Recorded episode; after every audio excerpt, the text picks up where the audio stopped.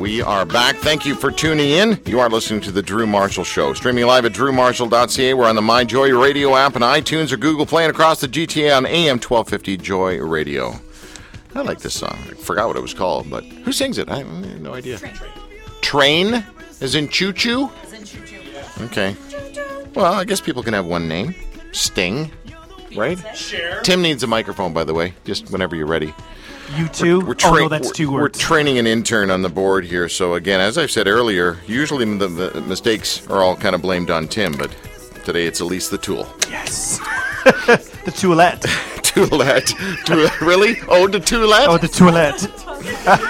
Uh, we're on to our next guest, and not a moment too soon. Brittni De La Mora. Brittni De La Mora. She's an ex-porn star, and that's uh, got to be a shadow that's hard to crawl out from underneath. For seven long years, her life was bound to the chains of suffering, manipulated into starting a career as a porn star and escort as an 18-year-old college student. All she wanted was a sense of belonging. Growing up, her life had been full of rejection, and now here was an industry holding out its arms to her in a welcoming embrace. Brittni quickly took the adult world by storm, never anticipating that it would turn on her. She appeared in approximately 275 adult films before the age of 25. Wow.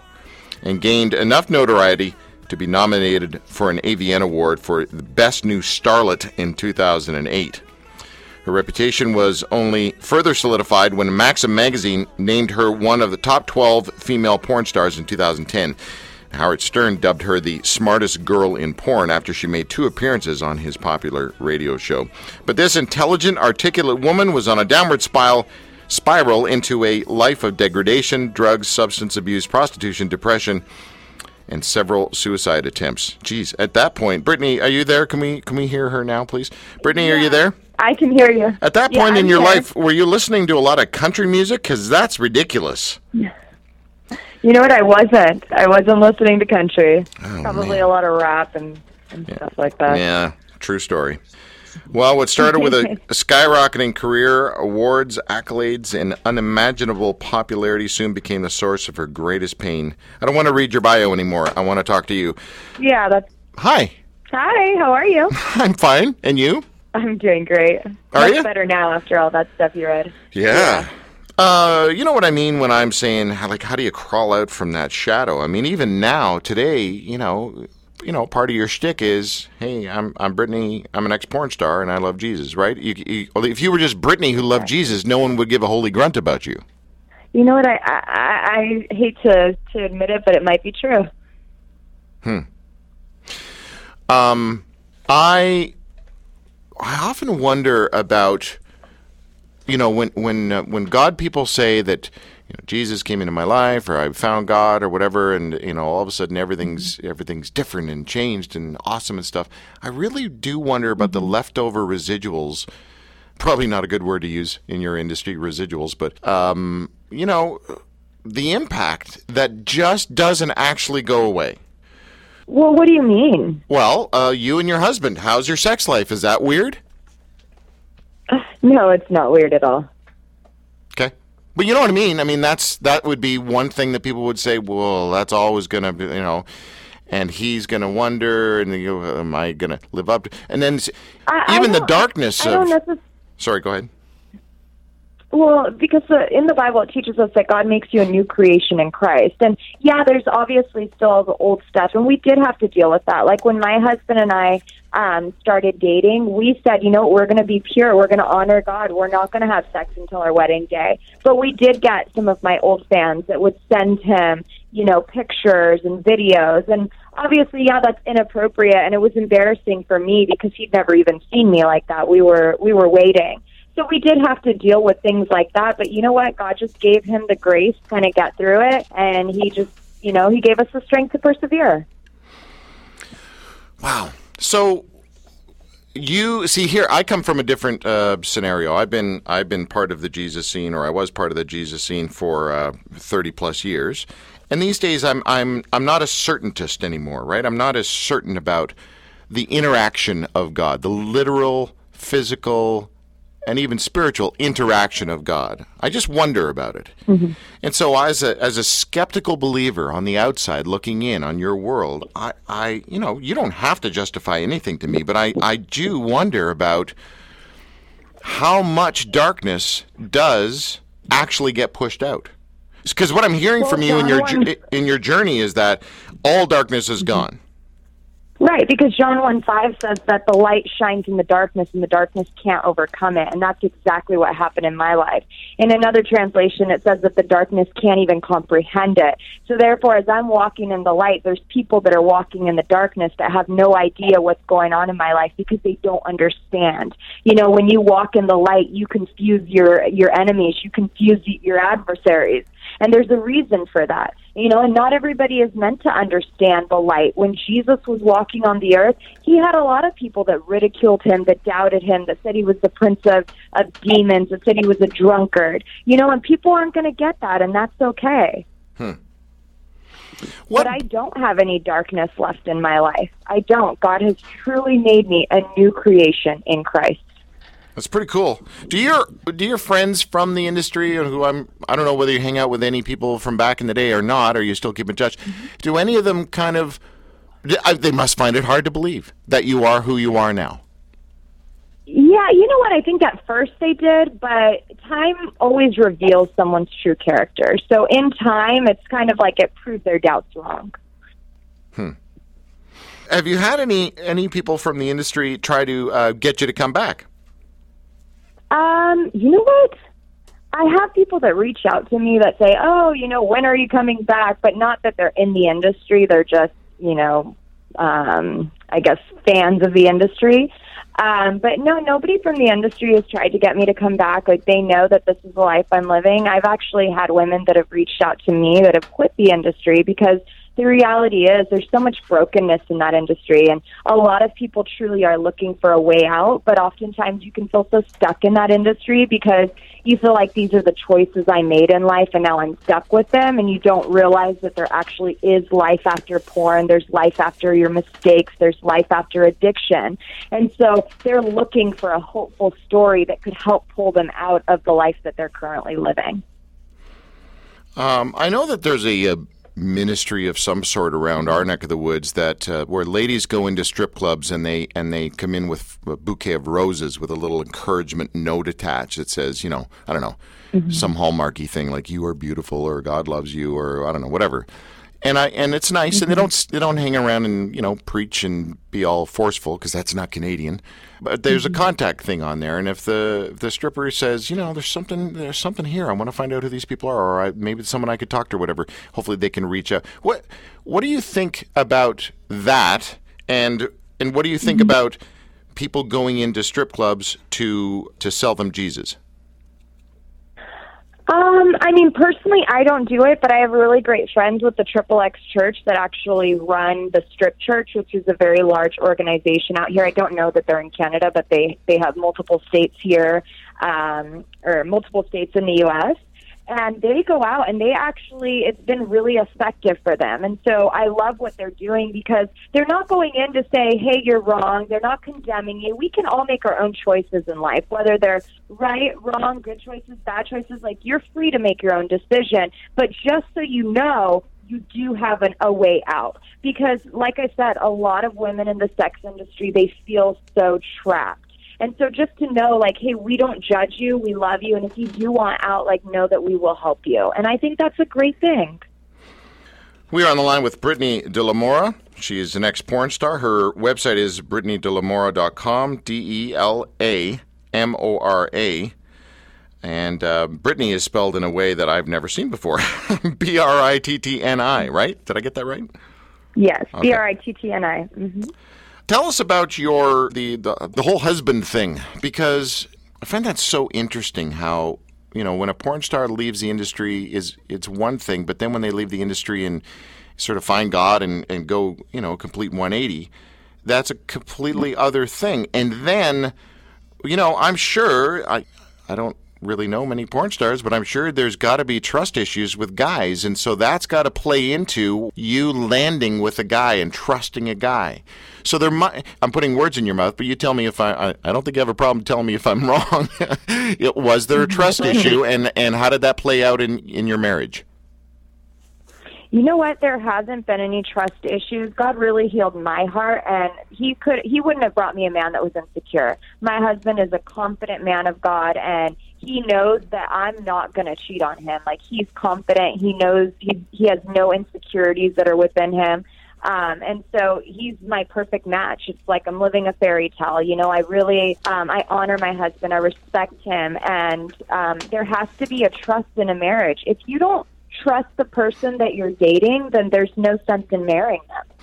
Yeah, that's a that's a very true story. Can you tell me how have you been able to concisely figure out where the brokenness was that allowed you to get into an industry that that really used you up? How how did you not see it? Do you look back on your on who you were and go, "Man, I was so naive," or or or was the industry Yeah. just that good? I mean, what where were the leaks in your soul?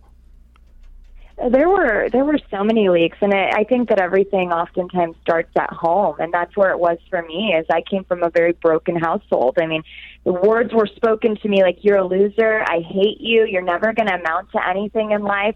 And so I was so broken and felt so rejected from the time I was a child. I used to cry myself to sleep, wondering why I was ever even born at the age of 12 years old you know so i i really truly had no respect for myself and i wasn't capable of making good decisions because i was taught that every decision i was making was wrong so i think when i was 18 i went through this rebellious stage of and and very prideful because i was so hurt that that pride was my shield. So I kind of was like, well, I'll prove my family wrong. I can be somebody. I'm not a loser. I'm going to make a lot of money and I'll show them. They're going to ask me for help and I'm going to turn them down. Like just so much hurt that was in my heart because hurting people will hurt people. So I was out to hurt the people that hurt me. And um, within a year of being in the industry, I hated it. And I wanted out so bad, but my pride wouldn't let me out. It, it was like I didn't want to admit that I made a mistake, that I made the wrong decision, because then I felt like I would be proving everybody right. So I just stayed in that industry for pretty much another six years. And that's what pride does to us. Yeah. Pride will make us stay in a season of life that we want out of, but we're too ashamed to humble ourselves to just get out of it, you know? Yeah, yeah. Um, is there such a thing as someone in the sex trade who actually wants to be there and uh, is making good money and knows that they're going to use the money for furthering their life? Yeah, I mean, I know women that have done that. I actually have a really great friend. She's very successful. She's been in the industry for a very long time. Um, she actually just she just got out of the industry. She's now, you know, doing a sports radio show, and um, she used it to um, to really do good things for her in her life here. So, I mean, it's a very rare case that you find that, um, but every now and again you do. Are you able to tell better than most women when a guy isn't really being honest with you because of how much? yes. Do you know what I mean? Yeah, you you finish that sentence for me. You know what I'm talking about. I think because I spent seven years of my life manipulating men out of their money, I read men better than anybody. It, which is actually it's a blessing. Now I would never manipulate a man now, but like I have women that come up to me at church that are like, "I kind of like this guy. What do you think?" I'm like, "Oh no, I could read him like a book, and I'll tell her everything that's going on in, in his life, not to to shame him, but to protect her from getting into uh, huge heartbreak." So it's really been um, it's been a blessing. Yeah, I can I can read men like a book now. Can I just tell you that that needs to be your your ministry because no seriously because there we think that, that I think men get too much of a free pass just because they're part of a church. And uh, let me just tell you that in my experience, I'm not necessarily convinced that the D-bag quotient is any lower inside a church. Yeah, unfortunately, it's true because the church is a hospital, so there's a lot of broken people that go. And Yeah. you know, when we when we read the Bible, we see that Judas he was around Jesus, he was so close to him, but what did he do? He threw him under the bus and sent him to the cross for death. And so just because you're in church doesn't mean you're actually in God. And so yeah, you do see people that are in church that are not godly. And and you see that throughout the bible so of course it's not going to be any different today. But there are some really great people in the church. I met my husband in the church. He's an amazing man of god. He's so pure hearted his heart overflows with love and grace and and i'm you know i'm so blessed to have him. Hmm. And I love his hair. Yeah, well, he, you know what? He battles with alopecia. He actually lost all of his hair a couple of years ago. Um, so it's like an autoimmune disease where it actually it it takes your hair, your hair, So- your hair follicles or some sort. So speaking on behalf of just a, a bald guy who was trying to be cool about you know how bald I am, I just put, put my foot on my Yeah. mouth there. Now I feel like a real jerk for saying that. Oh, Oh, I'm sorry. It's okay. It's okay. I'm sorry. It's okay. Anyway, uh, speaking of bald, Tim, uh, I have a co-host who hangs out with me and irritates the snot out of me every Yep. show. Tim's dying to ask you a question. What do you want? Tim? Well, it, it's a little bit off topic, but I think Oh, it's there's a no, no, no. Yes, of course, of course. But I think it's also on topic. Speaking of men, and I'm not trying to. Women are the stars and the biggest victims in the porn industry. Um, the the porn stars that we've talked to have all been women that have got out of the system. Can I just Yep. admit to something? I don't want to talk to a male porn star. Well- what is wrong with me? Why don't? Why don't I? Is it just a homophobia thing or something? I have no idea. But I'm wondering. I just are, thought of that. Could be. I just thought of that. Okay, go ahead. are Tim. men as victimized? Is are men as desperate to get out, or is it different for a man? Uh, you good read good men. question. That's actually a really good question. Um, I I don't think that they're as desperate to get out because um, a lot of men they find their they find their worth and they find their value in in being with multiple women. And unfortunately, in our society, it's praised that the more women that you're with, the better that you are. But that's not the case at all. And so I think, um, in my experience, a lot of the men that I met, that was kind of, you know, they thought that that it was a very it was a it was a proud thing. It was something they could be proud of. Um, I'm sure that if they truly knew their worth and they truly knew how valuable they were, they wouldn't be in that industry. But until you have that kind of revelation for yourself, then you're just kind of in there. But but yeah, I didn't experience as many men that obviously they're just as broken, but that's where they find their source of, of their worth and their value. I'm assuming, uh, Brittni, and uh, sorry, just to remind our listeners, first, you're listening to the Drew Marshall. I get caught up in the uh, conversation. You're listening to the Drew Marshall Show, and we are chatting with Brittni De La Mora. She's an ex porn star, and, well, she's so much more than an ex porn star, but that's part of the reason she's on the show, is because she's an ex porn star. I, I'm assuming because of the way you've spoken and the way you deliver your story, your testimony, that uh, you are part of a church that would be maybe Pentecostal in their leanings. They're sort of praise the Lordy. Like you're not in some stalwart, strict Baptist kind of church, right? You're in a you're in Oh, a no way. you're in a happy clappy church. Yes. Yeah, it's it's non-denominational, but yes, definitely, we're not afraid to get a little loud for God. Okay, all right. Uh, but in that scene, in that scene, there is a lot of certainty, and there's a lot of God said this to me, or God did this. And I, you know, I've been uh, doing the Jesus thing for a long time, and um, I've never been really certain about the fact that that was God. God said this. Okay, what is it? What does God sound like? Darth Vader, uh, Don Knotts, Fran Drescher. Like, what does God sound like? Um, and then God, I, you know, God spoke to me this way or spoke to me that way. So you, part of your story is, you know, all of a sudden you're going to film some porn thing and you grab your Bible for some reason and and you really felt like the hounds of heaven were after you, right? Yeah, definitely. Um, before I, so three years prior to that encounter, I had gone to church and I received Jesus as my Lord and Savior. And what I began doing was reading the Bible. Now, what the Bible does teach us is that um, my sheep shall know my voice, meaning that you'll know the voice of God when He speaks to you if you're spending time with Him. Because if you look at a sheep, sheep are always with their shepherd. So the only way you're really going to know the shepherd's voice is if you're spending time with Him. So I was spending time with Him every day, even though I was in the adult film industry. But there was this um, one day where I really felt like God was saying, bring your Bible. So I brought my Bible, I was on the airplane, and I began to read Revelation 220. And um, in this particular verse, it's talking about how, you know, I have this thing against you. You tolerate this woman named Jezebel, and she's leading my people into sexual immorality. I've given her time to repent, which he did three years prior when I went to church. Um, and if she doesn't repent, then I'm going to cast her and her children into a sick bed.